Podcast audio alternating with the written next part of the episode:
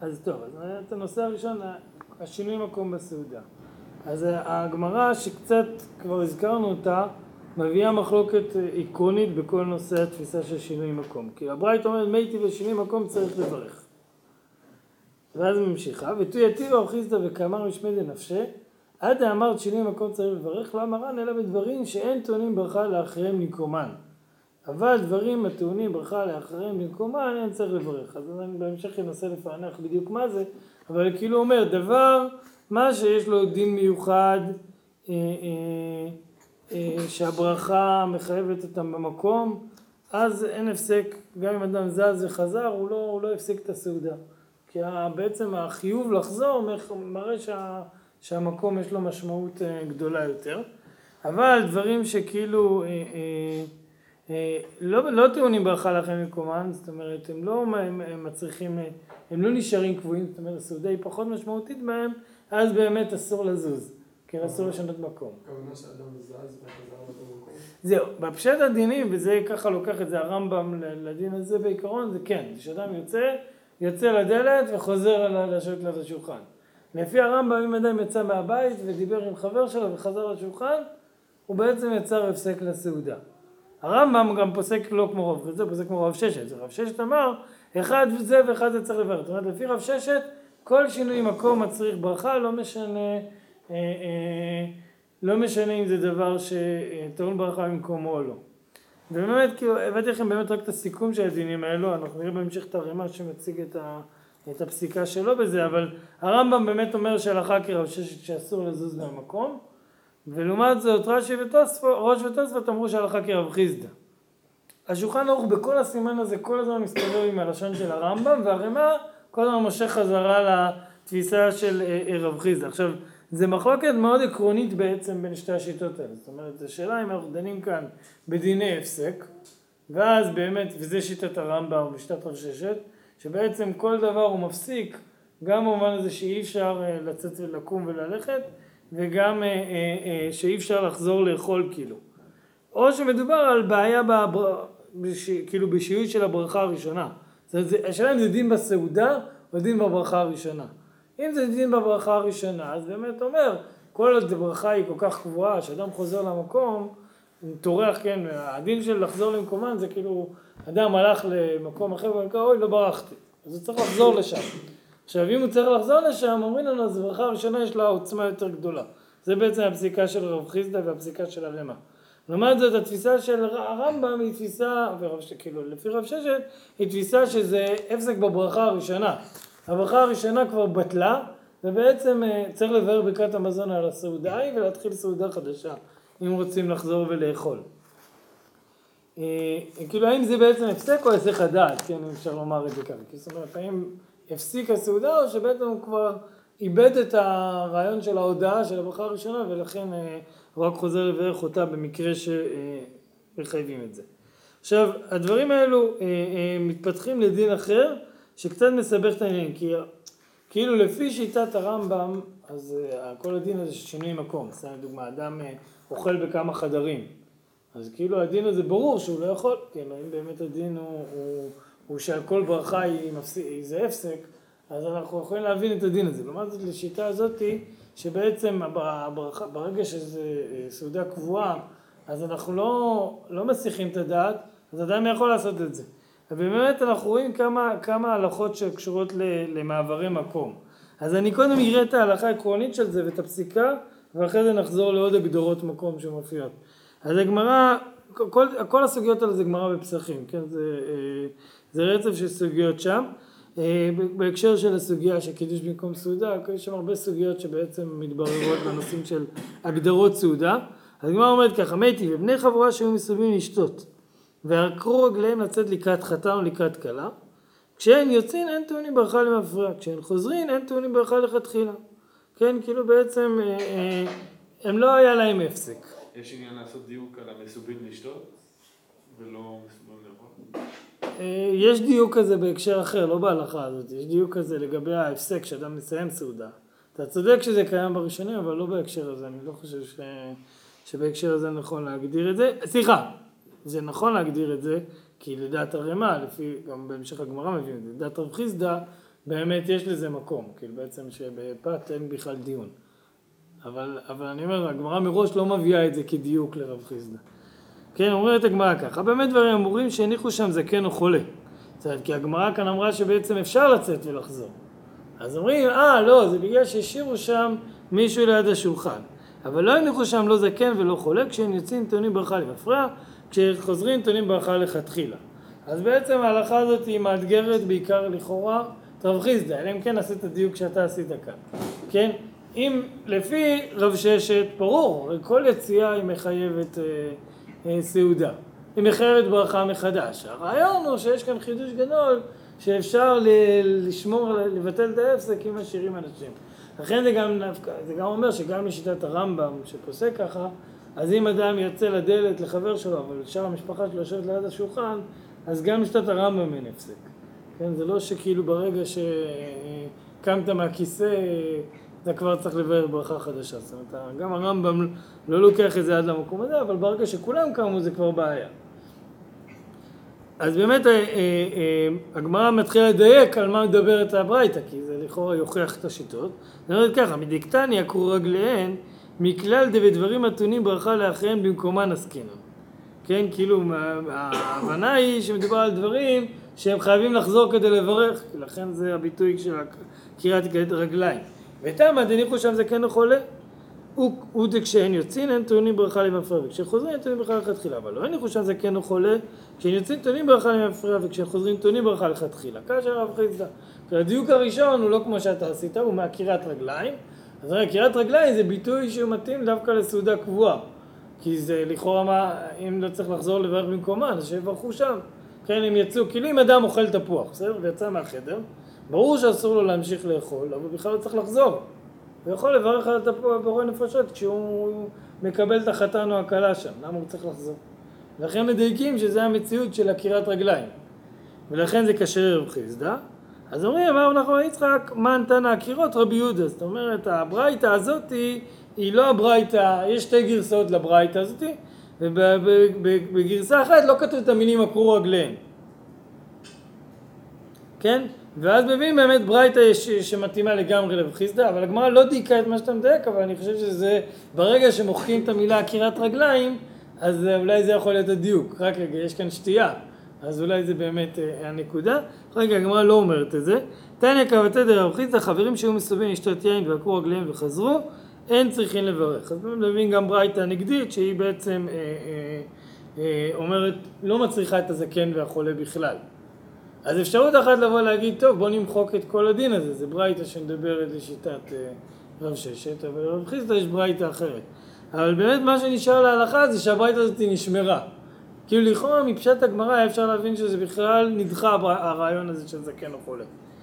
אז, אבל הרמ"א אומר ככה, כמו שאמרתי, השולחן ערוך כל הזמן מביא כשיטת הרמב"ם ששינוי מקום תמיד מצריך אה, ברכה, ואומר הרמ"א, ויש חולקים בכל מה שכתוב בסימן זה, רק סוברים ששינוי מקום אינו אלא כהיסח הדעת.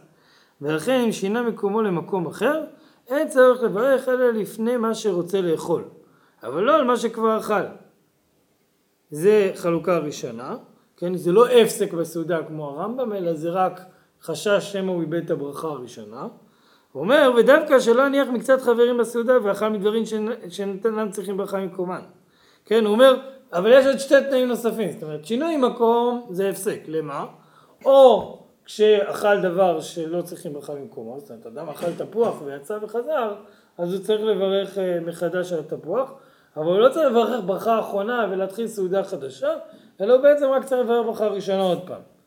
זה תנאי אחד. תנאי שני זה שהוא השאיר, אה, אה, לא השאיר שם מישהו. זאת אומרת, גם אדם שאוכל תפוח וקם והלך וחזר, אם יש שם אנשים ליד השולחן, הוא לא הפסיק את הברכה שלו.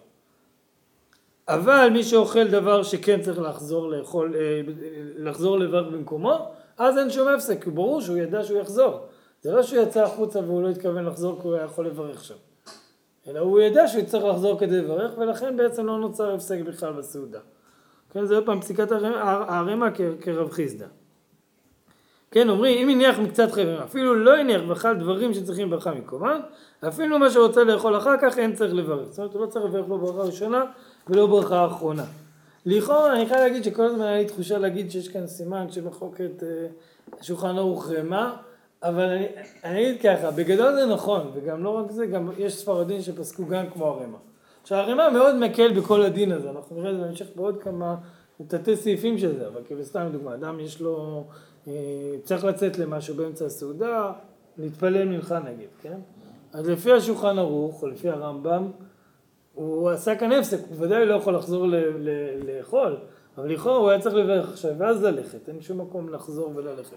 לעומת זאת לפי הרמ"א, אפילו אם הוא לא אכל סעודה של לחם, אם השאיר שם אנשים, הוא יכול לחזור. ואם הוא אכל סעודה של לחם, הוא יכול לחזור לכתחילה. כן, אז כאילו בעצם המשמעות של זה היא מאוד מקלה. ובאמת יש ספרדים גם שפסקו ככה. מה שהפתיע אותי זה דווקא הרב מלמד דווקא הח- החמיר בזה. כאילו רואים שהוא מאוד מצדד כדעת הרמב"ם כאן, כלכתחילה. אה, למרות שברמ"א והמשנה ברורה לא ראיתי שזה עד כדי כך אה, אה, קיצוני. אז, אז לכאורה, אני אומר לפי דעת, נגיד את זה במילים אחרות, לפי דעת הרמ"א, הנפקמינה של כל הגדרת מקום, קשורה רק לברכות שהן לא סעודה ממש. כן, זה עדיין נפקמינה, כן, אדם שותה תה, כן, הוא הולך וחוזר, אז לכאורה הוא צריך לברך עוד פעם.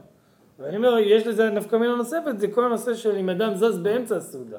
כן, אדם מכין תה למטה ורך על התה, אם יכול לעלות למעלה לבית מדרש.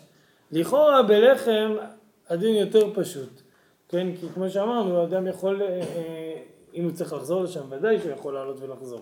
אבל, אה, אבל יש דעה שכאילו, הרמ"א לפחות פוסק שיכול להתנות גם על זה, שהוא יעבור, אבל לגבי דבר שהוא הוא לא, שהוא לא טעון ברכה במקומו, זה כל הדעות צריך בעצם לחזור ולברך. אז באמת הגמרא מנסה להגדיר מה זה שינוי מקום. ידעתי רב, רב, רביתי ברבים כמד רב חיסדא, וידעתי ברב חיסדא וכמה שמי דרב הונא, עד אמר שינוי מקום צריך לברך, לא שנו אלא מבית לבית, אבל ממקום למקום לא. כן, אה, יש הרבה, יש מחלוקת ראשוני איך לקרוא את כל הגמרא הזאת. כי דעה אחת היא בעצם לבוא להגיד מבית לבית, הכוונה היא מבית זר לבית זר. בפשטות, כן, פעם קראו לחדרים חדר, אה, בית לבית, אבל ממקום למקום לא, זה הכוונה בתוך החדר. זאת אומרת, אדם ישב ליד השולחן, ודאי שמותר לו לזוז מקום, אה, אה, לא ודאי, אני אומר, לפי ההבנה הזאת, הוא יכול לזוז אה, פינה לפינה בשולחן. כי אני לא צריך, אדם מברך על קפה בצד אחד של השולחן, יכול לעבור לצד השני. אבל אם הוא עובר מבית לבית, הוא כן צריך לחזור ולברך. אמר לרבי דיבר רבי נחי תניא במתניתא דבי רב הינק ואמרי למתניתא דבר בר הינק אבתך. ואלא רבונה מתניתא קמש, ורבונה מתניתא לא שמיע לי, כן? כאילו, אומרים רק רגע, אם זה ברייתא ככה, אז למה אתה מספר לי את זה בשם המורה? אז אומרים לא, זה באמת, הוא לא יודע שיש ברייתא כזאת וזה לכל הדעות. אבל כמו שאמרתי, יש כאן אה, כמה דעות איך לקרוא את הגמרא הזאת. זאת אומרת, האם ממקום למקום זה, זה באותו בית, או שאפשר לפרש את זה גם, אה, אה, גם בין חדרים בתוך בית. אם הוא מחזיק את המשקיע עצמו, הוא מסתובב איתו, הוא צריך. אז אני אגיד ככה, יש גדר נוסף שדנים בו, של הולכי דרכים, אני אזכיר אותו בסוף. אומרת, מה קורה אם אדם מתכוון לזה? כאילו ככה אדם, כן, אדם מטייל, אדם שהולך בדרך ושותה שתייה. האם מה, כל צעד הוא צריך לברך מחדש? אני אזכיר את זה בסוף וננסה לדון כמה זה יכול, כמה זה משליך לכאן. אבל אם אדם שותה, אתה יושב ושותה בחדר אחד, אתה מדבר עם מישהו, ואז אתה קם ועובר לחדר אחר, זה לכאורה לא אותה סיטואציה. ואז אתה צריך להגדיר האם זה באמת חדר לחדר, זה, אה, זה הגדרת מקום או לא. כאילו רש"י באמת מבין שממקום למקום זה מבית לעלייה, ואז יש גם בזה דיונים. יכול להיות שמבית לעלייה זה דווקא מקומות שלא רואים אחד את השני, אבל אם זה בחדרים או מקומות שרואים אחד את השני זה מועיל. אה, אה, זה, זה, זה פרשנות אחת, לר"ן יש פרשנות יותר אה, אה, רחבה בזה. אה, נראה, את זה דרך המשנה ברורה, מה הוא מסכם את השיטות האלו. מה שכן, השולחן ערוך מבין, מביא כאן בסימן שלנו, אומר ככה ואין קריאה סימן רע"ג, אם היה דעתו לאכול במקום אחד, אחר, לא מקרה שני מקום, ושיהיו שני מקומות בבית אחד. זאת אומרת, הוא אומר, אם אדם הכין תה למטה כאן, והוא תכנן לאכול בבית הזה, אז הוא יכול ללכת איתו ולאכול. כן, אבל אם אדם שבירך על תה כאן ותכנן ללכת לחבר שלו, אז הוא כבר לא יכול להגיד שזו אותה ברכה, ואז זה ודאי הפסק. אז לפי הר"ן, למרות שמבחינת קפה למטה לא רואים את המקום הזה, פה זה מותר? כן, אם הוא התנה את זה. זה מה שאומר כאן השולחן ערוך.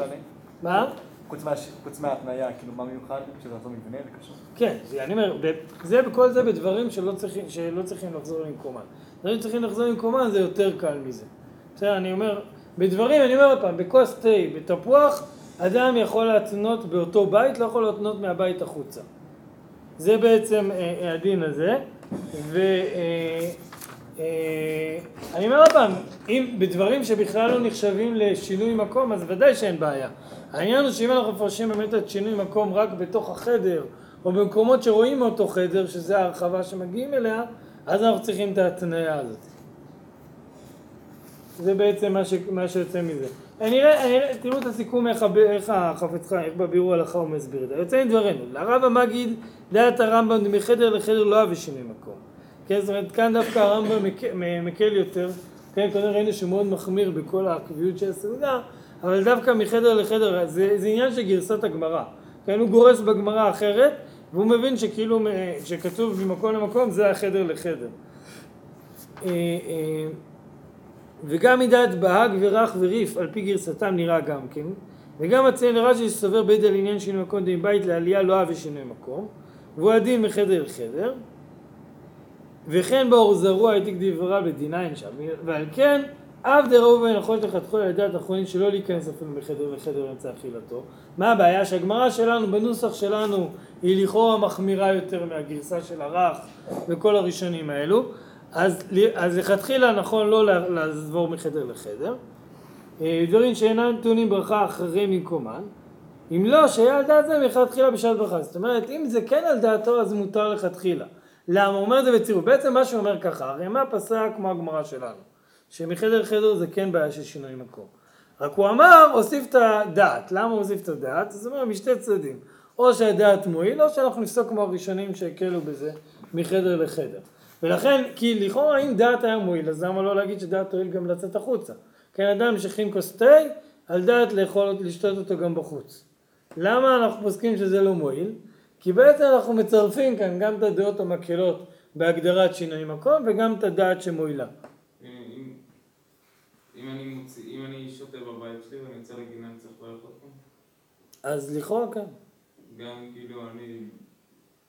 כאילו תכננתי... אני אומר לכאורה כן, אני אגיד למה. כי לכאורה הולך דרכים לא צריך.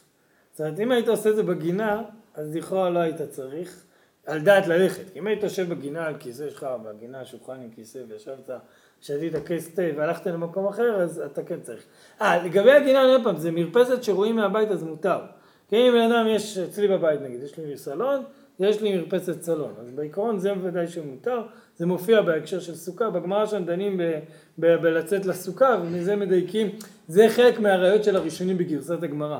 לא ניכנס פנימה לכל כל ה... הדיון הוא רק בברכה ראשונה? זאת אומרת, אם אני נגיד בטיול בקופש אני לוקח שלוק מים, אז אני מברך ברכה אחת. זה לכאורה תלוי בדיוק במחלוקת רמב"ם ותוספות שראינו קודם.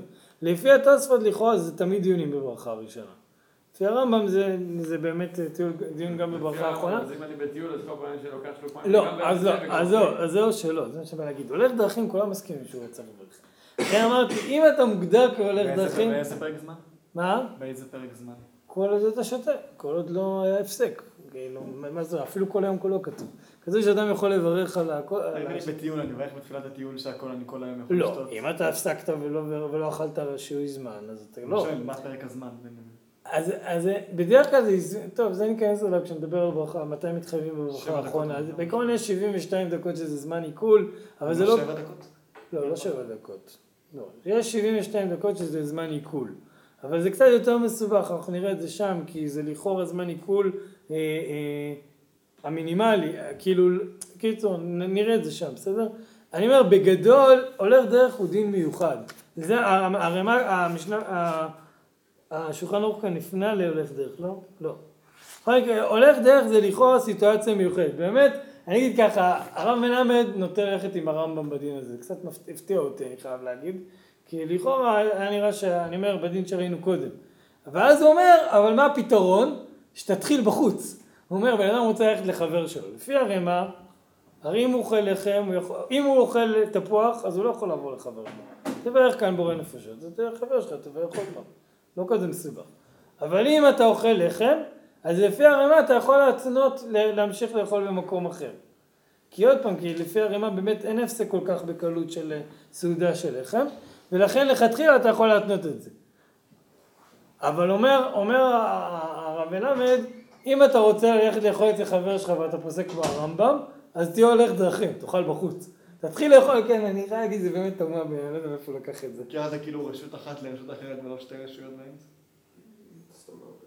כאילו, אני, אני מודה שזה קצת הפתיע אותי, כן? הוא אומר ככה, הולכי דרכים רשאים לכתחילה להתחיל לאכול במקום אחד אנשי חול בדרכם, אה, הואיל ואין להם קביעות מקום, אה, ואז הוא מביא את הדעה של הרימה שאפשר לברך המוציא על דת לאכול במקום אחר. כמו שאמרנו, דבר שהוא לא המוציא אי אפשר, המוציא כן, וכך עושים כאשר רוצים להצטרף אחרי סעודת שבע ברכות וכולי, או כאשר רוצים לסיים, וכך מנהג האשכנזים וחלק מהספרדים, עוד פעם, כי זה פסיקת הרימה.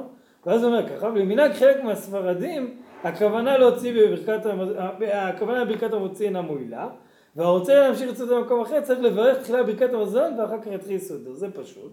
אמנם גם למנהג זה יש עצה, שיברך המוציא סמוך לבטח ביתו, ואחר כך יושב לאכול שולחנו. אני חייב להגיד שזה בעיניי אה, נשמע מאוד עקום, אבל אני לא, אני לא יודע מאיפה הוא לקח את זה. זה בטח בספרדים שהחמירו, הוא הביא את זה. אני אומר, לשיטת ה... אני אגיד עוד פעם, נעשה את הסדר. זהו, זה כנראה המקור זה כף החיים. הוא מביא כאן למטה את הספרדים, הכף החיים מקל. כף החיים פוסק כמו הרימה, יכול להיות שזה ילקוט יוסף, אני לא יודע. צריך לעיין שם בפנים. בטח בהרחבות הוא גם מצא לזה, אבל זה מאוד הפתיע אותי. אבל הוא כאילו בעצם יצר כאן צבא, שתי דינים מוחלטים. יש הולכי דרכים ויש דיני סעודה רגילים בבית. ואם אדם רוצה למצוא, להיות ספרדי ולצאת ידי אשכנזים, אז שיצא, יהיה הולך דרך. אבל אני חייב להגיד שזה קצת אה, נראה לי עקום, אבל אני אומר צריך לעיין בדברים במקומם. אני אומר עוד פעם, ל... כאילו, לגבי ברכה, שנייה, אני רק רציתי להזכיר את, ה, את, ה, את מה שהבאתי כאן ביצחק עיקרי, כן, מהרב נבנצל, בשם הרב נוירבך. הוא אומר ככה, לכאורה אמרנו שאם אדם מברך על תה, אז מותר לו להסתובב בבית רק אם הוא התכוון לכך, נכון? אסור לו לצאת החוצה. אבל מה הסטנדרט? אתה צריך להכין את הכוס תה למטה. התכוונת לאכול אותו בבית מדרש או לא התכוונת לשתות אותו בבית מדרש?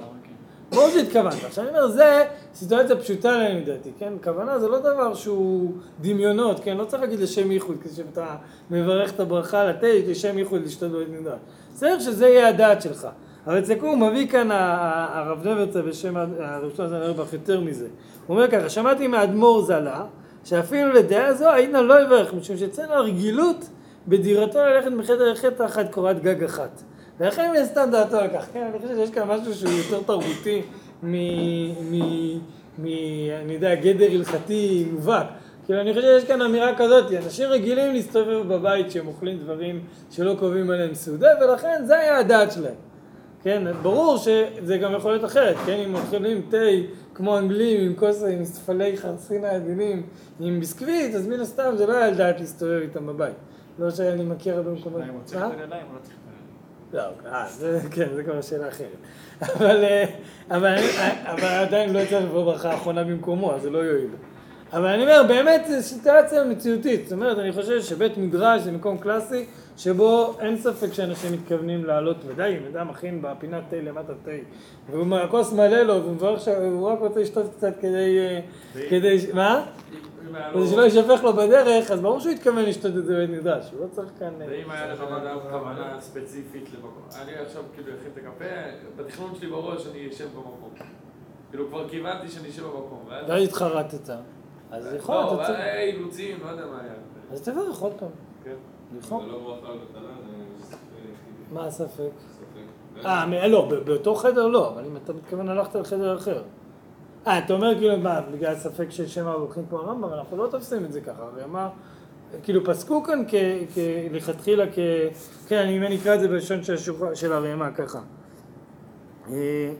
לכן מסוים לשתות ולאכול פירות, שכל היום שלהם במקומו הרי פסק אחריותו, ופרר מברך למפריע למה שאכל וחוזר מברך שם את מה שהוא צריך לאכול.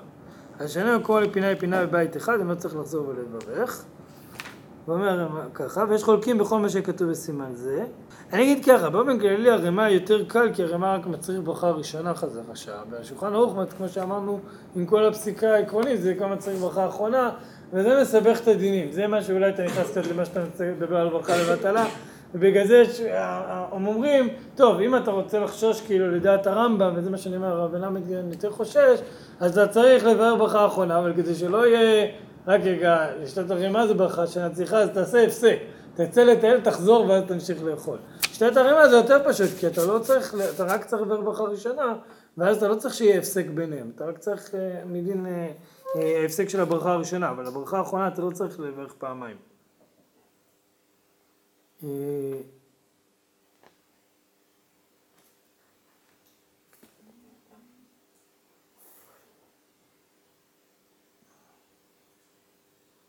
כן, כן, הוא אומר ככה, והוא אומר, כן נוגעים לכתחילה במדינות אלו, מכל מקום לכתחילה לא יקום במקומו ולא ברכה.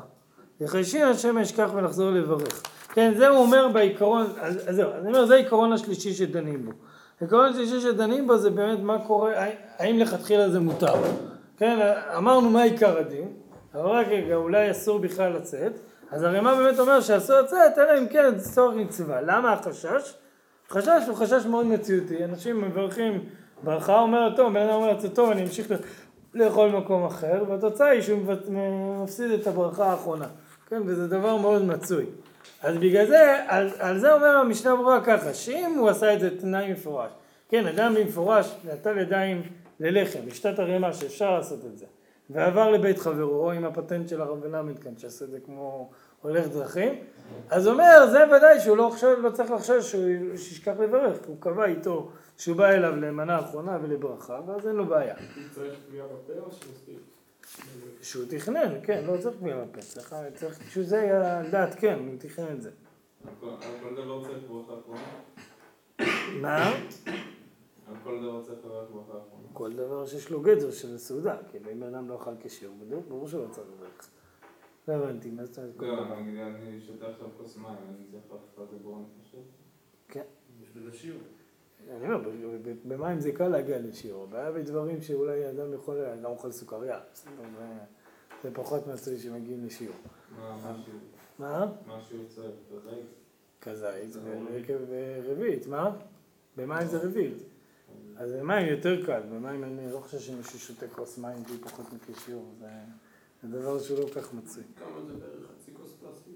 86 מילי. זה קצת פחות מחצי. בעיקרון כוסות פלסטיק, כתוב להם מתחת אגב מה הגודל שלהם, או מ- או מ- או 180 או 200, זה תלוי בגודל של הכוסות. אז אם זה 180 זה בדיוק, כמעט בדיוק חצי כוס. גם... כאילו רביעית זה 86 מיליליטר. טוב, בואו בוא נשמור את זה לדיון בפני עצמה, אני לא אוהב לדון במקום לא במקומם, כי אז גם אנחנו עולים לטעות בהגדרות. בסדר, אה, אה, נ- נשמור את זה לדיון בברכה האחרונה בפני עצמה. אה, לגבי, אה, אז אני אומר, אז באמת לגבי החשש שמא ישכח, אז אמרנו, הרימה אומר שצריך לכתחילה לא לעשות את כל המשחקים האלו, אבל הוא אומר עדיין לצורך מצווה מותר, לכתחילה גם, כלומר, אם יש תפילת מנחה באמצע הסעודה, אז זה התרמה, מותר לכתחילה לקום וללכת ולחזור ולהמשיך לאכול. כן, כי, למרות שאף אחד אין שומר. למרות שאין שומר, אם זה אכלת לחם, אם לא אכלת או לחם. מזונות. או מזונות, כן. זה מזונות, מזונות ודאי, בפירות שבעת המינים זה מחלוקת אחרונים. ושהכל לא יכול. שהכל לא יכול, אם כן יש אנשים כמו שאתה אומר. אם יש שם מישהו במקומו, הוא יכול. אז אם אכלתי כאילו... כאילו בעיקרון, מה אומר הרימה? אם אם אכלתי דבר... לזניה ויצאתי לערבית וחזרתי, כל עוד בכוונתי היה להמשיך לאכול, אז אתה לעשות יכול. אז אתה יכול. גם לכתחילה, אומר הרימה. כי כל הלכתחילה דיעבד כאן זה החשש שמא ישכח, לא מצד ההפסק של הסעודה. מצד ההפסק של הסעודה זה המחלוקות שאמרנו קודם, זה הדין. זה אין הפסק. כן, אין הפסק. כל העניין זה האם לצאת. נכון. עכשיו, עכשיו אומר הרימה, לכתחילה לא לצאת, אין כזה צורך מצווה, ואומר ברורה, אותו דבר זה אם זה על דעת כן. כן, אדם אומר, אני אשתה כוס תה על דעת לעלות למעלה, הוא לא צריך להגיד שמא ישכח לברך. זה היה הכוונה שלו כשהוא הכין את הכוס תה. יש חילוק אם אני מסתובב עם המאכל עצמו ביד? זה לכאורה הדיון שאמרנו קודם, מה זאת אומרת אם יש חילוק? למשל- אה, אם יש חשש שמא ישכח לברך, כשהוא שהחשש מסתובב עם הד- מתבטל. לא, את האמת, הרי מה אמרת חשש שמא ילך, הרמ"ח אמר חשש שמא ישכח על הדין של ללכת לחבר שלו, ללכת לצאת ולחזור. כן, אדם דופקים לו בדלת. לכאורה לפי הרמב"ם בכלל יש לו בעיה לצאת. לפי הרמ"א אין לו בעיה לצאת. אומר הרמ"א, עדיין יש בעיה, מה הבעיה? לפי הרמב"ם קשה. אתה תלך, תתחיל לטייל עם חברים שלך, תשכח לברך, מה? לפי הרמב"ם קשה גם מי שזקן וחולה? לא, לא, כשיש זקן וחולה, הוא יכול לחזור לפה. אבל, ה- ה- אבל אני אומר, הערימה שכאילו מקל בזה שאנחנו לא כל כך מהר מגדירים את הסעודה כמופסקת, עדיין הוא חושש שהם אנשים ישכחו לברך, וזה לא דבר אה, נדיר, אני חושב שכל אחד יכול נתקל בזה. שתכננו לברך, אופס, שכחנו, מה? אם נגיד אני מכין לי, לא יודע, קרת אה, קורנפלקס במטבח, ואז עובר לאכול בחדר, כשזה אצלי ביד. שזה היה על דעת, כן, אז זה לא היה. בדעתי מראש. אומר שתברך על זה במטבח. זה לא היה בדעתי מראש. אולי הוא התחיל לשבת לך, לא, אה, אי פעם, אם כשנת... תכנן... לא משנה זה שזה עדיין... אז אני אומר פעם, לפי מה שכותב כאן אה, הרב נבנצל, זה עניין תרבותי, שאם התרבות היא שככה מסתובבים עם אוכל, אז זה כבר בסדר. זה כנראה נחשב מסכים כן. מה? מסכים חושב שכן, אם האם רב אפשר שלמה לעשות נורבך ב- אמר את זה, אני חושב שזה הישיבתית, סברה. אני חושב שהמציאות הישיבתית לא, היא דוגמה טובה ל... שתמיד יש פה אנשים, וזה נחשב שיש. כן, אבל אתה לא אוכל איתם, אני לא חושב שזה נחשב שזה כן אוכל. אני... בוא נגיד ככה, יש קידוש של הרב ראם למטה בסעודת שבוע בבוקר. זה ודאי נחשב שאתה אוכל איתם, זה כן, זה כן יהיה זה כן אוכל. כן, עלית לבית מדרש וחזרת לשם למטה, יש דין זה כן אוכל לכאורה. בסדר, למרות שבדרך כלל אוכלים גם מזונות, ואז חוזרים לזה שעל המכלל זה כן צריך לחזור למקום. אבל אני אומר, אבל, אבל כשאתה סתם מסתובב בבית מדרש, זה שיש כאן אנשים בבית מדרש, זה לא נחשב שהם שמרו על הסעודה.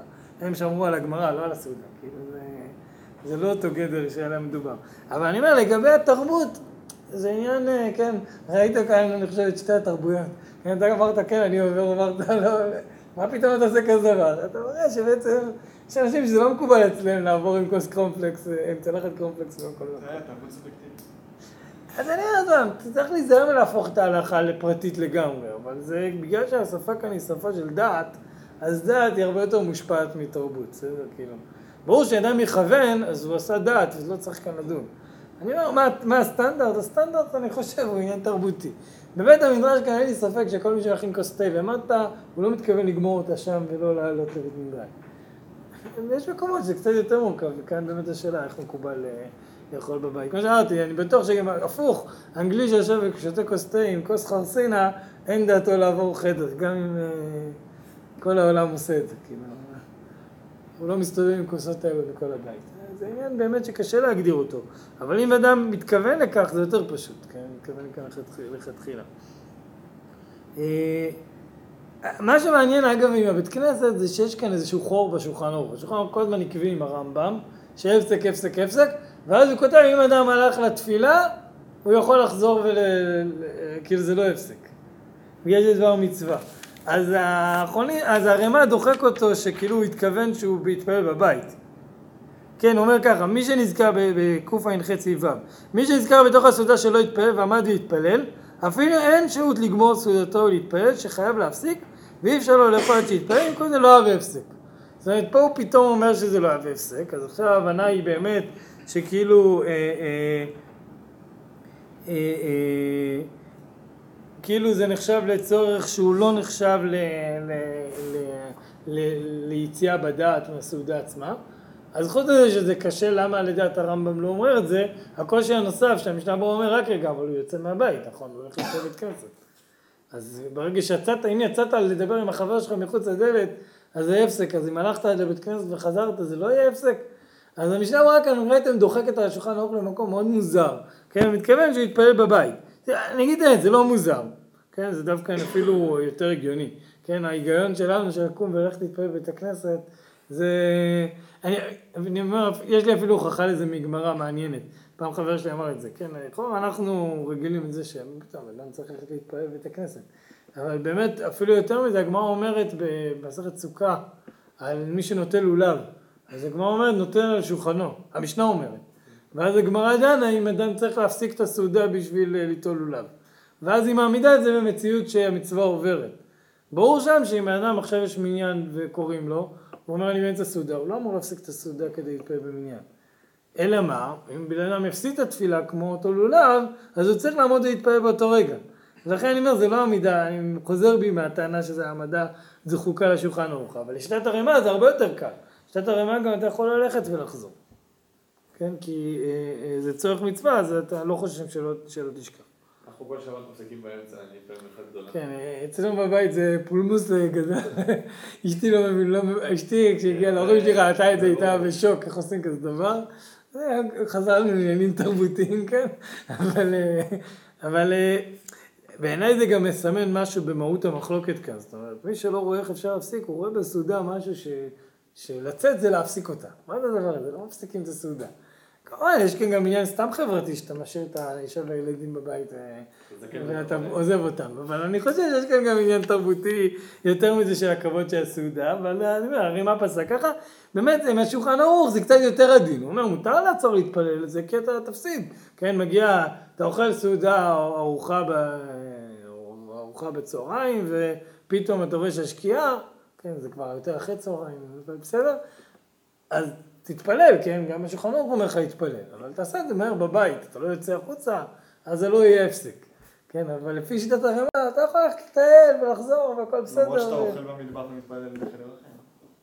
כן, אבל בתוך, הרמב"ם דווקא מקל בתוך החדרים ראינו, דווקא כאן מתהפך קצת שיטת הרמב"ם.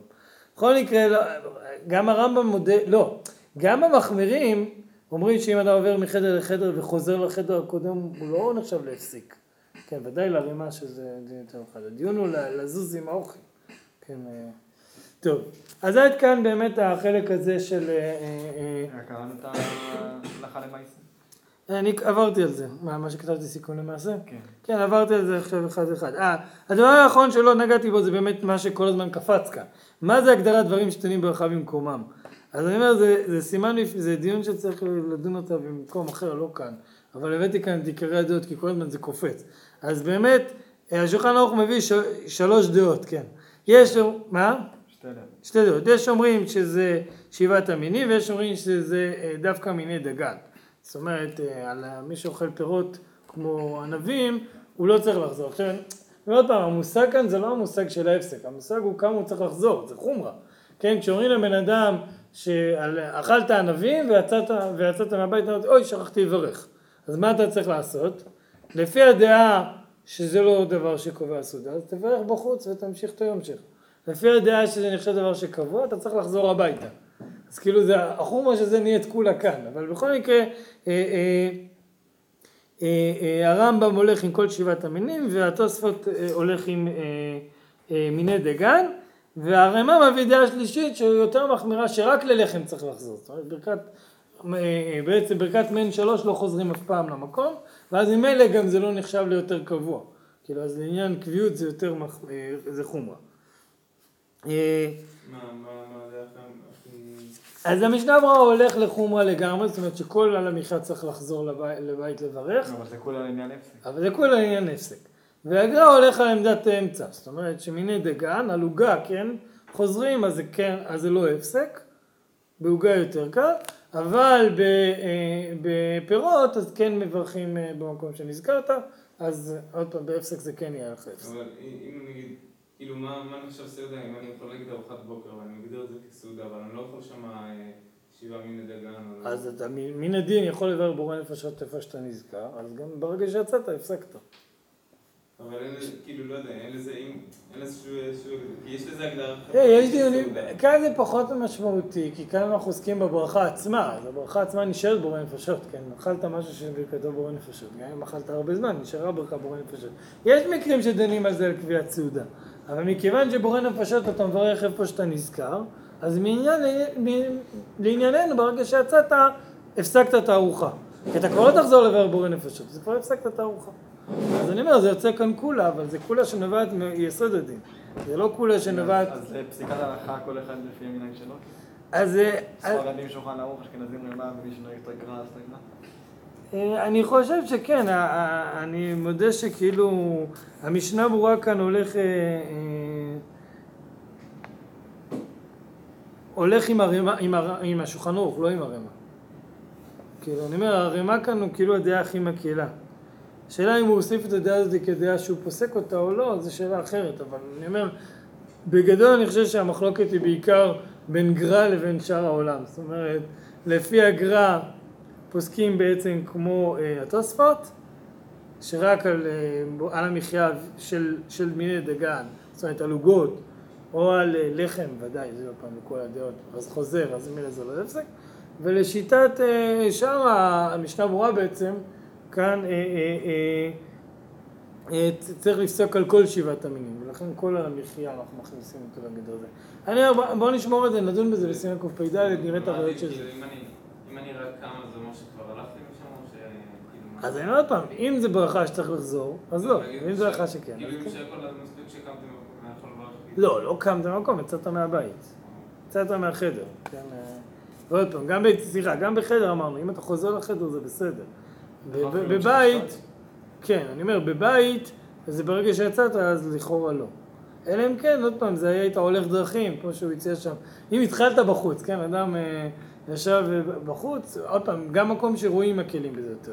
מקום שרואים, לא כך הרחבתי עליו, אבל זה דין בפני עצמו, שאם רואים את זה מהבית, אז זה כן נחשב.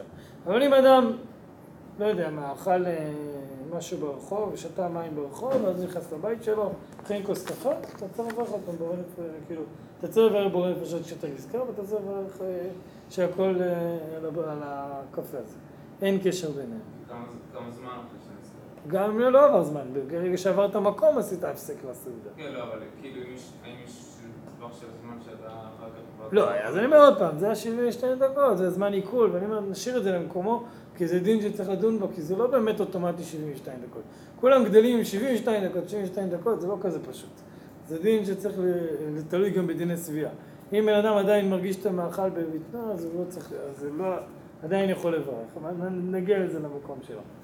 אז עכשיו אנחנו מתחילים בעצם את הנושא של הסיום של הסעודה הרשמי. זאת אומרת, עד עכשיו זה היה סיום אולי בטעות, לא בכוונה. עכשיו בעצם הנושא הזה של מים אחרונים וכושר ברכה.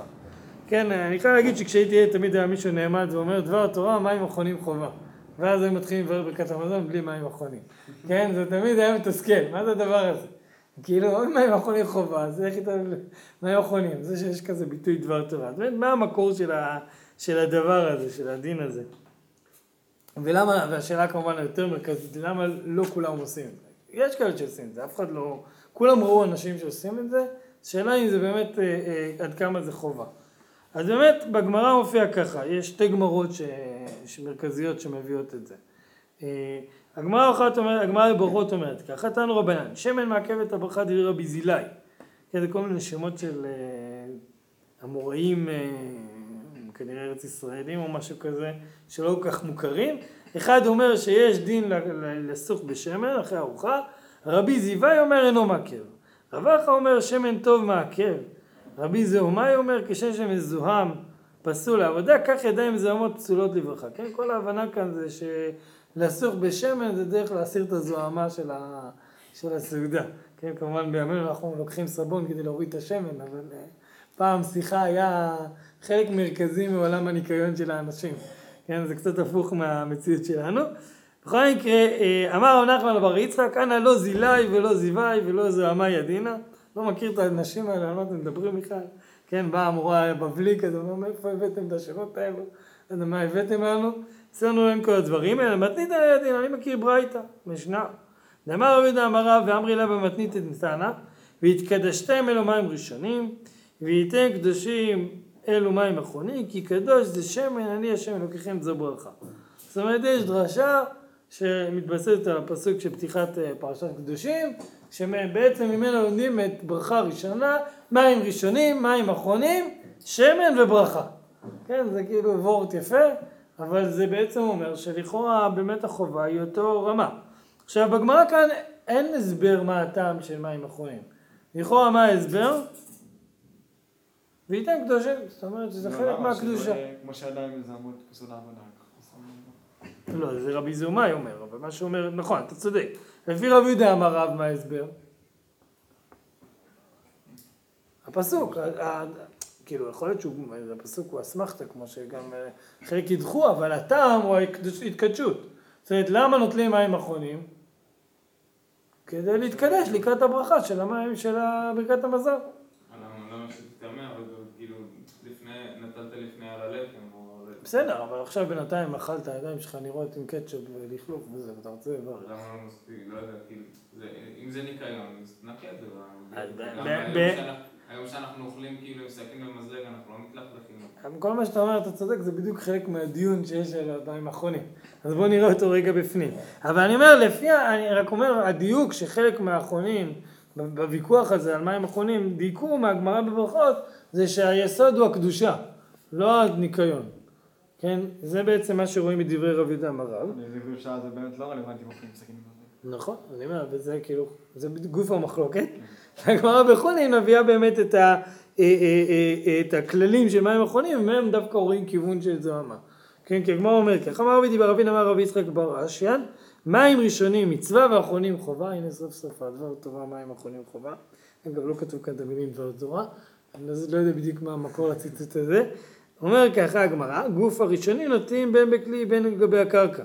האחרונים נותנים אלא בכלי. ואמרי לה אין נוטלין, נוטלין על גבי הקרקע. מה ביניו יקה ביניו קינסה, מה הראשונים נוטלים בין בחמין בין צנני, האחרונים אין נוטלים אלא בצונן. למה? ועכשיו מתחילים סוף סוף להסביר לנו, עד עכשיו כאילו ניסו להבדיל אה, אה, אה, בין, הצורות נטילה. אומרים ככה, האחרונים אין נוטלים אלא בצונן, מפני שחמין מפעפעים את הידיים ואין מעבירים את הזוהמה. אז הנה כאן רואים את הביטוי של הזוהמה כמקור הדין. אומרים לנו, מים ראשונים זה דין אה, בקדושה, כאילו בהתקדשות לקראת האוכל, בטהרה, כן, בשפה היא שפה של טהרה. ושפה של טהרה אנחנו לא מתעניינים בשאלה אם יש לכלוך על הידיים או לא, אלא על האם המים האלה עומדים בכללי טומאה וטהרה. לעומת זאת, מים אחרונים, אה, אה, מה שמעניין אותנו זה שלא יהיה לך זוהמה בידיים, ולכן אנחנו לא מרשים את במים רותחים. האחרונים נותנים להם צוות שחמים פעמים במים והם מביאים את הזוהמה. כאילו זה גורם, אתה שם מים חמים על הידיים, אתה לא מנקה אותם כמו שצריך, וישאר הלכלוך. כי בעצם, כי הטעם של מים אחרונים זה, אה, זה הסרת הזוהמה, כן? כל מי שלוקח איזה מיץ ושופך על הידיים שלו למים אחרונים, לא בדיוק נראה לי מעביר זוהמה. אבל- מה? יש כאלה שעושים. תראה לפעמים בשולחנות כל מיני אנשים שמחמירים במים אחרונים. משקיעים. נכון, אפילו אבחושין אדומים כתוב. אבל מה, זה, זה, אבל אם זה בסוף לא מעביר את הזוהמה, אז מה עשית? אני, אני רוצה להתייחס לתוספות שם, אני חושב שבאמת זו סיבה נוספת לאחרי זה. אני מסכים שיכול להיות שכל משקיעים, זוהמה זה לא משהו שאנחנו מבינים, זוהמה זה משהו נסתר. כמו שהם חיידקים אנחנו לא רואים, אז זוהמה זה להסיר את החיידקים. מה, מה זה משנה אם המיץ הוריד אותם או, או, או מים הורידו אותם? אבל אה, או שגם אה, ניגוב כן, אומר, אומר, אומר, מסיים את הגמרא באמירה שממש מסבירה את יסוד הדין. אמר רבי דברי דבריחיה, מפני מה אמרו מים אחרונים חובה? שמלח סדומי יש שמסמא את הנס. זאת אומרת, יש כאן עניין רפואי, שמלח, המלח י- את ה- י- י- יגרום לעיוורון. צריך לדעת שכאילו ראינו בגמרא, בהלכה מופיע, דילגתי על הדיון הזה, אבל שהיה מין תקנה שחייבים לקחת מלח בסוף הסעודה. כן, זה, אה, שזה דין מעניין, שחלק מההסברים שאמרו למה הפסיקו אותו, כי אמרו פעם לא היו שמים מלח בתוך האוכל. ואז היו אוכלים מלח בסוף כדי, אה, לא יודע מה, מה זה עשה להם, אבל זה היה איזה תוספת. לא, היו מטבלים את הפת במלח, אבל כאילו היום אנחנו לא רואים, זה מנהג שעבר מהעולם, אז אומרים שזה חלק מהסיבה, הביאו את זה שזה באמת אה, אה, נובע מצורת האכילה שלהם, נראה לי אפילו התוספות הביאו את זה. עכשיו, לכאורה באמת, השאלה אם מים אחרונים חובה זה באמת אה, אה, עיקר הדין, אומרים התוספות ככה, וייתן קדושים אלו מים אחרונים, דווקא להן שהיו רגילים ליטול ידיהם אחר הסעודה מפני מלח סדומית, אבל לנו שאין מלח סדומית מצוי בידינו, אין אצלנו מלח אה, כזה מסדום, כנראה זו שאלה באמת מעניינת למה, מה זה הביטוי הזה מלח סדומית, שזה המלח הקדושי מלח, כאילו ה- ואז מה, המלח, שהם כאילו לא, לא יודע, לא- הם יותר נדבקים בידיים מאשר מלח רגיל. כאילו שהם היו, יש את ה- יש את הקדושי מלח, ואז בתוכו יש את המלח הטוב. לא, יכול להיות שזה לא היה, שזה היה יותר נדבק בידיים, אני לא יודע, כי אולי זה... קיצור, ערוך השולחן מנסה לדון בזה. אבל בכל מקרה, התוספות אומרים, אצלנו אין כזה דבר, כן? אנו שאין מלאך סדומים מצוי בינינו, ואין רגילים ליטול אחר הסעודה, אין הנטילה מעכבת עלינו לברך. הוא אומר, מה שכתוב כאן, אתם קדושים, אל תיקח את זה לגדר וטעם בפני עצמו. הטעם זה מלח סדומית, בכל מקום. אם אין מלח סדומית, לא צריך ליטול ידיים. והוא מביא את המנהג שלהם שלא היו נוטלים ידיים. ומי האנשים מעונגים, ואז מוסיף התוספות כלל חשוב שנשאר, הרגילים ליטול ידיהם אחר הסעודה. כן, אם אדם קם מהסעודה, מברר ברכת המזון, ואז הולך שוטף ידיים, שם סבון, אז בעצם מראה שהוא, היה לו לכלוך כשהוא בירך. כן, אז אנשים מעונגים רגילים ליטול ידיהם אחר הסעודה, ודאי להם מעכבת הנטילה לבאר ברכת המזון. וצריך ליטול את ידיהם קודם ברכת המזון. כאילו אומר התוספות למעשה, המנהג שלנו זה שאין מים אחרונים לא חובה, כי אין מלח סדומית. מישהו רגיל ללחוץ הידיים כי הוא בעצם אה, אה, מסטניס, אז הוא צריך ללחוץ ידיים גם היום.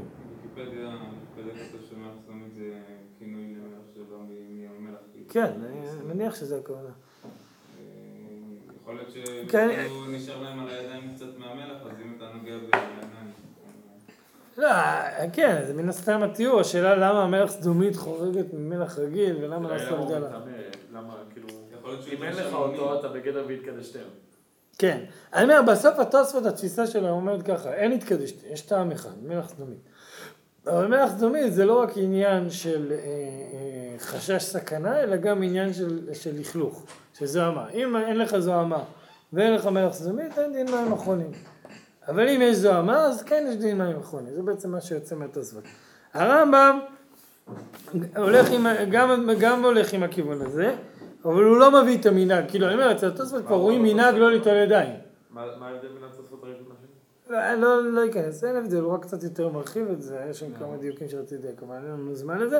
אני אומר, התוספות למעשה חוזר בשתי התוספותים האלו, ואם תראו בבית יוסף הוא מביא עוד רשימה של אה, אה, ראשונים שאמרו את זה, הם לא נהגו, כאילו לא נהגו בתקופות הראשונים ליטול מים אחרונים. עכשיו ההסבר שלהם זה שבעצם הטעם הוא מפני הסכנה, אה, מפני, מפני הזוהמה של המלח הסדומית, ואין היום את זה. הרמב"ם גם רואים אצלו שהטעם היחיד שהוא מביא זה הסכנה, לכן הוא מנמק שלא מברכים על מים אחרונים. הוא אומר כל מים אחרונים זה הסרת זוהמה ולכן אין להם דין ברכה. אז אני אומר, רואים שגם הרמב"ם לא רואה שיש כאן התקדשתיהם לדין מיוחד.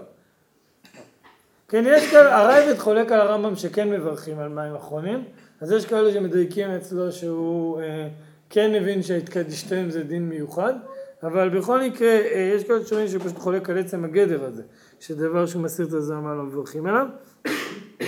השולחן ערוך אומר כך, יש שאין נוהגים ליטול מים אחרונים, זאת אומרת, כמו התוספות, ואפילו לנוהגים כן אדם שהוא איסטניס ורגיל ליטול ידיו אחר סעודה, לדידיה הוי ידיים מזוהמות, יצטרך ליטול ידיו קודם ברכת המזון.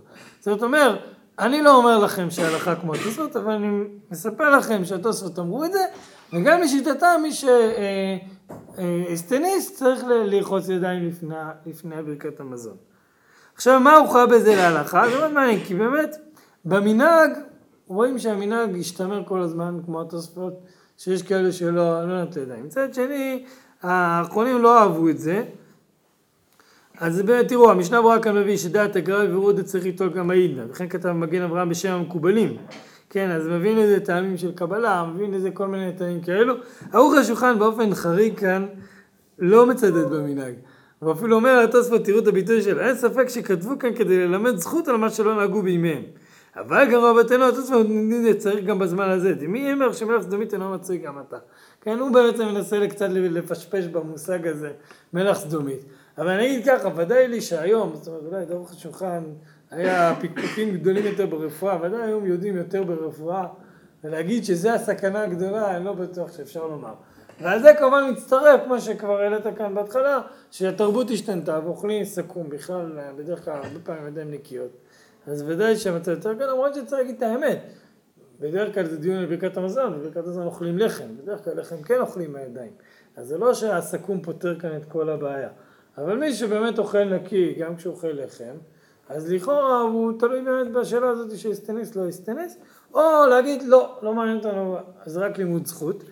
אה, לא- לא מסכים את זה כמו הגרל וכמו... הגאים של הלחם זה מלכלך. כן? מה זה לא פוסקים? אני חייב להגיד שהפוסקים לא חולטים כאן. הערכות שולחן אומר, אני אומר, המשטר, הרי מה אומר, השולחן ערוך מביא את התוספות, אומר, גם אם אתה עושה את זה, אם אתה סטנס אל תעשה אחרת.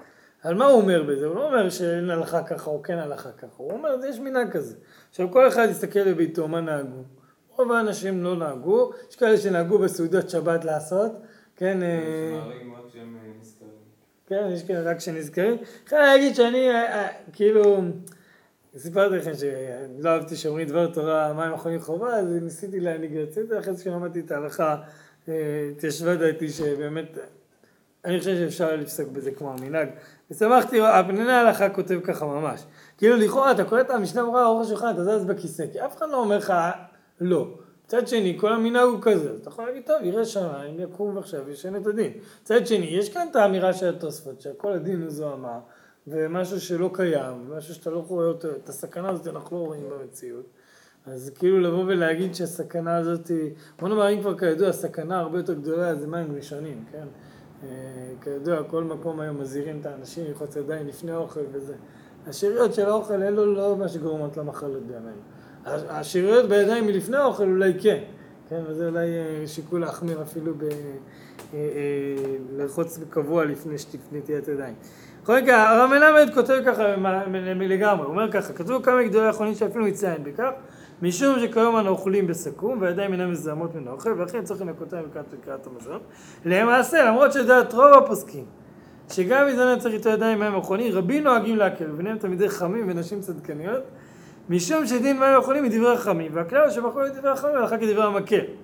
חייב להגיד שזה יפה, כאילו זה בכלל, אני חושב שבכלל להגיד ספק דה רבנן לכולה זה, זה, זה דבר שנכון שפוסק יעשה אותו. הבעיה היא שגם כי אנחנו רואים ספק, אנחנו בדרך כלל עושים רק רגע, מה רוב הפוסקים אומרים? טוב, משנה ברורה, ארוך השולחן, כולם אמרו שכן, אז מה פתאום אתה אומר? אז מה אם יש דעות כאן? אז באמת, אה, אה, אה, אני חושב שעוד פעם, מי שעוד עושה מנהגי מקובלים, אז אה, לכאורה צריך להגיד שמקובלים משכו לחומרה. אבל מי, ש... מי שמקל, אז תסתכלו, הבאתי לכם את ההערה של הרב מלמד, אבל לא נספיק לעיין בה, אבל הוא בגדול אומר אמירה עקרונית על המנהג, שמאוד מאוד אהבתי אותה, שמנהג זה בסוף יש לו איזה משמעות גדולה. אתה בא ואומר, כולם לא נהגו לעשות את זה. כן, זה חוזר לדיון שעשינו על טיבולום ומשקה, ואני חושב שנראה את זה גם בכושר ברכה. איך אנחנו מתייחסים למנהג? ומה שדיברנו גם על פת הבאבי קיסני, אנחנו מתייחסים למנהג כמשהו ש... אה, אה, שכאילו בא לגלות לנו את הדין המקורי, או, שמ... או שהוא קובע לנו גם את ההלכה לעתיד. עכשיו, אני חושב שבהלכות דרבנן, שיש בהן מחלוקות, יש הרבה יותר משקל לבוא להגיד שלמנהג אה, אה, יש תפקיד חשוב כאן, וזה קצת הכיוון שאיתו הולך הרב מלמד, ולכן הוא באמת מקל בזה. ועוד פעם, מי שרוצה להחמיר על עצמו ודאי יכול להחמיר על עצמו. אני כן חושב שלשטוף את זה במים מזוהמים, זה ודאי לדעת התוספות הוא לא יוצא, שאומר על איסטניס. יש עניין פה בגלים אפילו, או שזה... או מים או כלום. לכאורה זה או מים או כלום. אני, אני אומר, בעיניי, ודאי שמי שזה מגעיל אותו לעשות את זה, והתוצאה היא שהוא הולך אחרי זה לשטוף ידיים, הוא, הוא יצא קירח מכאן ומכאן. אז עדיף שלא יעשה את זה. אם בן אדם עושה את זה, ובגלל זה אחרי זה לא ילחוץ ידיים, אז בסדר. אם בן אדם הולך ללחוץ ידיים, אז גם על דעת התוספות צריך ללחוץ ידיים. כן, זה מה שהשולחן ערוך אומר, גם אתם שנוהגים לא איתם מים אחרונים, ואתם רוחצים אחר כך ידיים, לכו תלחצו עכשיו ידיים. אומר, אדם שאוכל פיתה עם חומוס, כן, פיתה פלאפל, ונוזל עליו הטחינה, או החומוס, אני לא יודע מה, והוא רק רוצה לחסוך זמן ולברך עכשיו וללכת ללחוץ ידיים אחר כך, זה כל הדעות צריך ללכת ללחוץ ידיים לפני, לפני הברכה. בסדר?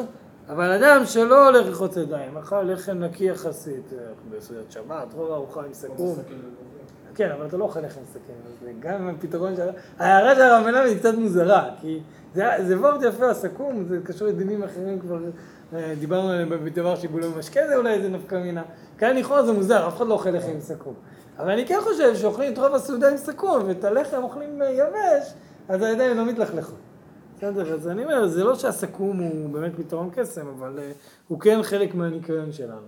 אבל אני אומר, מהצד השני, כל הדעות, גם התוספות, כמו שאומר השולחן ערוך, גם מי שמקל כמו התוספות, סובר שצריך, אה, שאם הוא רוחץ ידיים, הוא צריך לרחוץ אותם לפני הברכה. אה, אני אדלג על החלק הראשון של הסיום סעודה, זה לא כל כך דיון מפולפל, אבל הדיון הוא בעצם מה מגדיר סיום סעודה. אם, אם אמרנו אבלן ונבריך, שאני אומר כאן בהערת סוגריים, זה לא זימון, זה הקדמה לזימון, נכון שאנחנו אומרים את זה בתוך הזימון, אבל זה בעצם כאילו רבותיי נברך זה לא זימון. כאילו, אה, אה, סליחה, הפוך, רבותיי נברך זה כן, אבל אבנן ונבריך זה עוד לא הזימון. לא, רבותיי נברך זה לא זימון. רבותיי נברך זה לא זימון. ברשות רבותיי נברך של החמישה זה הזימון. בסדר? נכון, אתה צודק. אני אומר, הרבותיי נברך זה הקדמה לזימון, אז הקדמה לזימון ומים אחרונים, שתיהם נחשבים לסיומת סעודה. יש כאן דיונים באחרונים, האם אה, אחד יותר סיומת מהשני, כאילו יש מחלוקת שולחן ערוך וטור. לא? כן, אז כאילו לדעת הבית יוסף, אה, אה, ברכה, נטילת ידיים זה יותר חמור מאבלן ונבריך, כי נטילת ידיים זה דין של התכף. יש מושג תכף והברכה לנטילה לברכה. זה אותו תכף שאנחנו מכירים מברכה ראשונה, כן, כן? הרי כולם נוטלים ידיים בברכה ראשונה, אז לא מדברים, זה כולם יודעים. אומר השולחן ערוך, זה היסוד של תכף, גם של נטילת מים אחרונים בברכת המזון. ולכן זה יותר חמור, אחרונים? כן. אז בעיקרון כן, למרות שתסתכל הבאתי כאן ערוך השולחן שמדייק לשיטת הרמב"ם, שקצת קורא את הדין האחר, שכן מותר, אבל אה, אה, אה, וגם ל- לשיטת ה... לא יודע, התימנים שיש מנהגים שהם מדברים. שבכל מקרה מותר. זה אומר, זה קשור לשאלה איך זה הגיע. בסדר, זה דיברנו על הנטילה בברכה הראשונה, אני אומר, בגדול זה לא הפסק, בסדר? אבל זה גדר מיוחד של תכף, של להצמיד.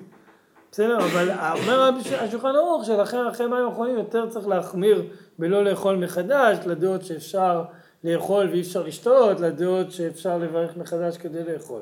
ולדעת התז והטור, אין הבדל בין הדינים, שתיהם זה היסוד של ההפסק. גם תכלס, אם אתה אומר, רבותיי, נברך", כאילו, כשאתה אומר בוא נברך, אז יכול גם לסתור את דעתך, אתה לא תלוי בעצמך. אם אתה הולך יותר ידיים, זה כבר תלוי, כאילו. כן, אבל בואו נברך, אז באמת אנחנו מחלקים. אם אורח אומר, זה לא נחשב. אם אתה אומר לבעל הבית, בואו נברך, אומר, "אה, יש מנה אחרונה, אז אתה יכול לאכול מנה אחרונה. למה? כי אתה על דעת בעל הבית. אם בעל הבית אומר את זה כבר אם אני אוכל. לבד ובדעתי להפסיק לאכול ואז אני מתחרט, אז בדעתך לא מספיק. אם אמרת, זה כבר דין בפני עצמו. אבל אה, יש איזה קטע שרק... לא, יש דעת, דעתך זה... יש איזה קטע ש... נכון, אם אתה דעתך, בלחם, אם אתה דעתך יכול- שלא תיגע יותר באוכל, אז לכאורה באמת יש לך בעיה ואתה צריך לברך ברכה ראשונה עוד אני. זוכר שיש חילוק בין לחם לבין אה, שאר דברים. שאם כשאתה אוכל לחם, החלטת להפסיק אם אתה בוחר להמשיך לאכול, אבל אם נגיד במים וזה, הפסקת, להפסיק, אתה כבר לא יכול... אתה אז, זה הר"ן, הר"ן הוא מחלק בין שתייה לאכילה, שאומר בשתייה כן הפסק ובאכילה אין הפסק, כאילו בכיוון הזה, ויש דעה שנייה שאומרת שיטת התוספות שאתה יכול לבאר ברכה ראשונה ולהמשיך לאכול, כי לא הפסקת את הברכה האחרונה, אבל פשוט יש לך נתק מהברכה הראשונה, ויש, אה, אה, אה, אני אומר, גם לגבי דעת בעל הבית, אני אומר עוד פעם, לא מספיק להיכנס לזה, אבל כל, אני אומר, כל הסימן שמברר את זה, שאני אומר, המלמד אומר את זה, כאילו, לא, המלמד, לא זוכר מי ראיתי, אחד מהאחרונים שראיתי, שמביא את הדין הזה, אז הוא מביא, כן, אם בן אדם או אשתו הכינה את האוכל, ברור שהוא גם אמר בוא נברך, ואשתו אמרה יש מנה אחרונה, זה לא שונה מבעל הבית, כן, אשתך היא בעל הבית, הבית כאן, כן, אז אני אומר, גם זה, זה אם, אם יש משהו שהיית, שאתה סומך עליו, אני אומר, יש כאן משהו שהוא פסיכולוגי פשוט יחסית. כל דבר שאתה, שאחרי זה זה ישאל אותך, בכללי אפילו בלחם, אפילו אם התחרטת ואפילו לא השתנה פה מצב שמישהו אמר לך יש מנה אחרונה, אז אתה יכול. זה נכון. זה שיטת הר"ן, כן, הר"ן אומר את זה, שרק בשתייה יש דין כזה. שאי אפשר להמשיך לשתות, אפשר להמשיך לאכול. בסדר, אני אומר, זה אה, אה, לגבי הסיום של הסעודה. הדיון אחד מעניין זה באמת הדיון הזה של כוס שברכה, וזה עוד מנהג שאנחנו נתקלים בו בהלכה ואנחנו לא כל כך יודעים איך לאכול אותו. כן, אני אומר, מה זה, מתי יש כוס של ברכה? אז כולנו מכירים כוס של ברכה מתי? בליל הסדר. ליל הסדר, כולם, אחת הכוסות, זה כוס של ברכה. וזה באמת מקור הדין.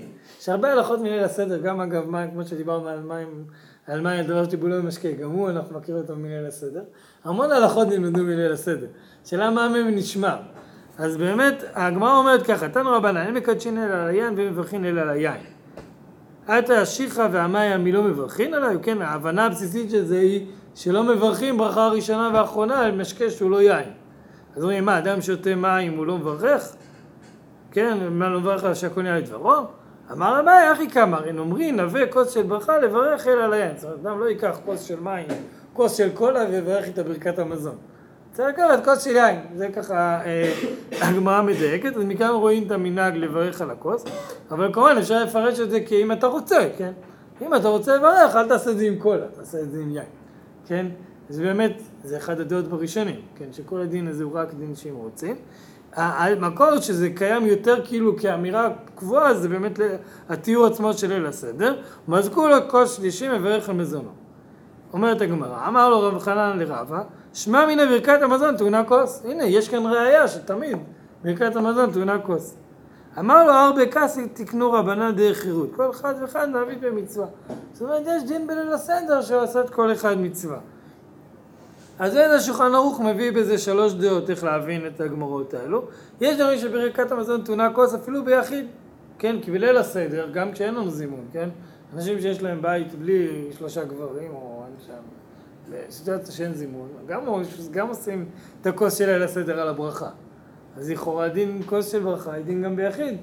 אז באמת אומר, יש הורים שברכת הזאת נותן כוס אפילו ביחיד, וצריך לחזור עליו, ולא יאכל אם אין לו כוס לברך עליו, אם הוא מצפה ואפשר שיהיה לו, אפילו אם צריך לעבור זמן אכילה אחת, כן? כאילו מאוד מחמירים בזה, כן? כל סעודה שהיא של לחם, כן? עכשיו בארוחת ערב, כולכם צריכים להשיג כוס יין כדי לברך על ברכת המזון. כן, זו הדעה הראשונה שמדייקת מליל הסדר. הדעה השנייה, ולפי זה אם שניים אוכלים יחד צריך לקחת כל אחד כוס לברכת המזון. ויש אומרים שאינה כוס אלא בשלושה. כאילו יש דעה שכל הדין של ברכת כוס יש חובה כזאת, אבל זה חלק מדיני זימון. כל זימון בשלושה מצריך כוס של ברכה, ויש אומרים שאינה תונה כוס כלל אפילו בשלושה. זאת אומרת, אם אתה רוצה אתה יכול, אתה לא רוצה אתה לא חייב. ואומר הרמ"א, מכל מקום יצא מן המומחה לברך על הכוס.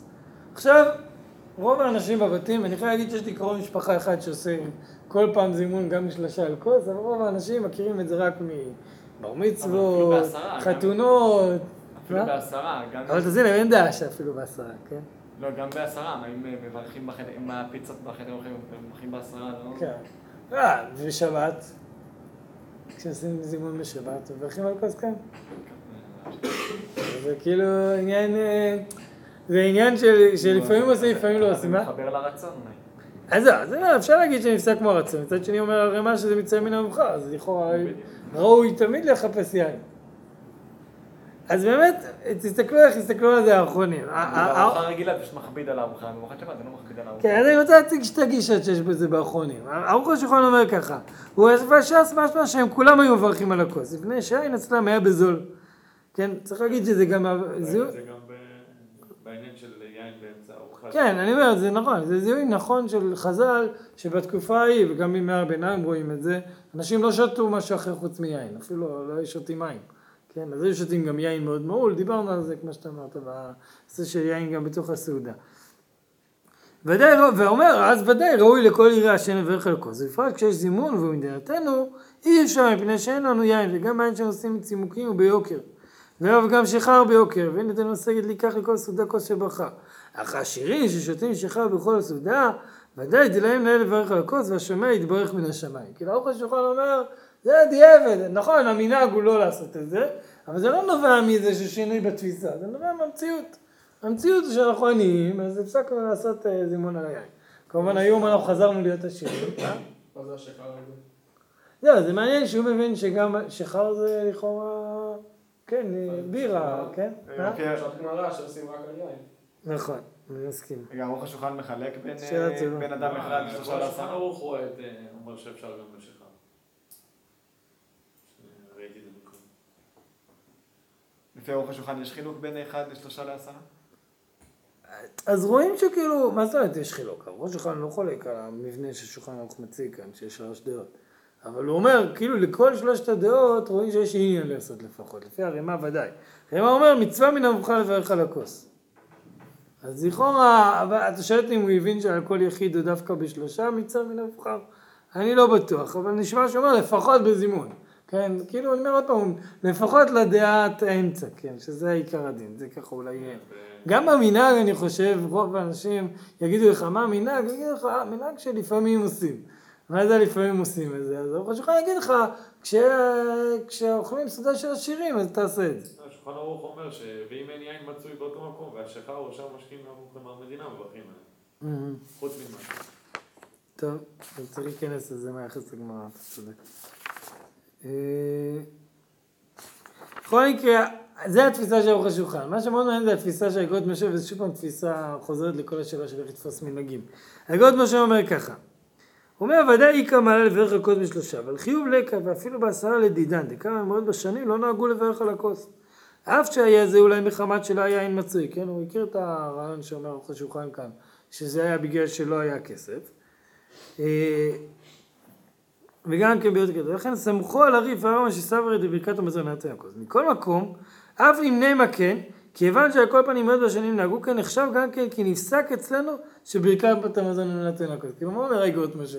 כשאתה בא למנהג שהולך עם הרמב"ם, גם אם המנהג הזה נבע מעוני, אבל כבר נפסק כמו הרמב"ם, זאת אומרת, אתה לא צריך להתחיל לחטט ולהגיד, טוב, הרמב"ם מאוד הקל, אבל התוספות החמירו, אני צריך ללכת עם התוספות כי אני אשכנזי. הוא אומר לא, ברגע שהמנהג הוביל לרמב"ם, גם אם המניע היה מניע שלו, שלא צריך לחזור אחורה בזמן. כן, כאילו, אני אומר עוד פעם, זו תפיסה של מנהג כמשהו שהוא סמכות בהכרעה כאן. כן, עוד פעם, זה לא דין בדאורייתא, כן, זה דין ב... כמו קטניות. מה? כמו קטניות. שמה? שהקטניות תקפות אה, רק לפי מה שנוהגים, כן. זה גם רעיון של אגרוז משה אגב. אבל אני בעיניי זה עוד פעם חוזר לשאלות שאני קודם שואל מה זה מנהג. אני באמת חושב שיש כאן תפיסה שמנהג נותן הכרעה הלכתית כאן. זה לא נותן אה, מה הקדוש ברוך הוא אמר למשה בסיני, בייחוד בדינים שהם דה רבנן, כן? זה בא להגיד, יש כאן איזשהו משהו שעם ישראל הכריע, עכשיו אני לא צריך לחזור בזמן ולדייק מה האשכנזים עשו, ואני אשכנזי, אני צריך לחזור לשם. ברגע שככה עם ישראל עשה, גם אם המניע היה עוני, לא צריך לחזור אחורה. ודווקא אורך השולחן כאן דווקא מצדד כגישה יותר אה, שמרנית, שהמנהג הוא לא בעל... אני אומר, בשתי הדינים שראינו כאן אגב היום, גם במים האחרונים וגם בזה רואים שהוא אה, לא מתלהב מהמנהג כמכריע הלכה, הפוך ממה שאני אמרתי בשמו בכמה מקומות אחרים. אז אה, אני חושב שהאוהלים נוהג כמו האגרות משה בזה, כן, שבאמת אה, פסק מלהיות עיקר הדין. זה לא איסור, כן, גם אין בעיה לעשות את זה טכנית. מה העניין שצריך לחזור אחר כוס הלם? לא, לחזור. איפה? יש דין של כוס פגום, וזה בכלל הלכה שצריך להיות זהירים איתה. כן, אני אומר סתם אנשים, אני לא שזה כזה דבר מצוי. אבל אם אדם שותה מבקבוק נגיד, אז הוא פוגם את הבקבוק כולו. ואי אפשר אחרי זה להשתמש בו, למזוג אותו לכוסות. אפשר למזוג אליו ולבטל את זה, כן, אבל זה כאילו, צריך לדעת את זה. אם אדם לא יודע את זה, הוא- זה כוס פגום. זאת אומרת, דיני כוס פגום זה דינים שקשורים גם לדיני, כל דיני ברכה, כוס של ברכה, שאסור להיות כוס שהיא שאריות של מה ששתו. מה? אם כבר מדברים על קידוש, גם כל מה שאמרנו קודם על השינוי ממקום למקום, זה דינים שמופיעים נכון. נכון, גם בשולחן ערוך זה מה שיפנה לשם. זה יכול אותם גדרים, שאם זה נחשבת לסעודה אחת, אז, אז זה חלק מהגדר של קידוש סעודה, אבל הרבה מהדברים התבהרו שם, זה המקור שלהם. בסדר. אז עד כאן, אני אומר, שבוע הבא אנחנו נעבור לברכת המזון, ובעצם לחצי השני של קפ"ג.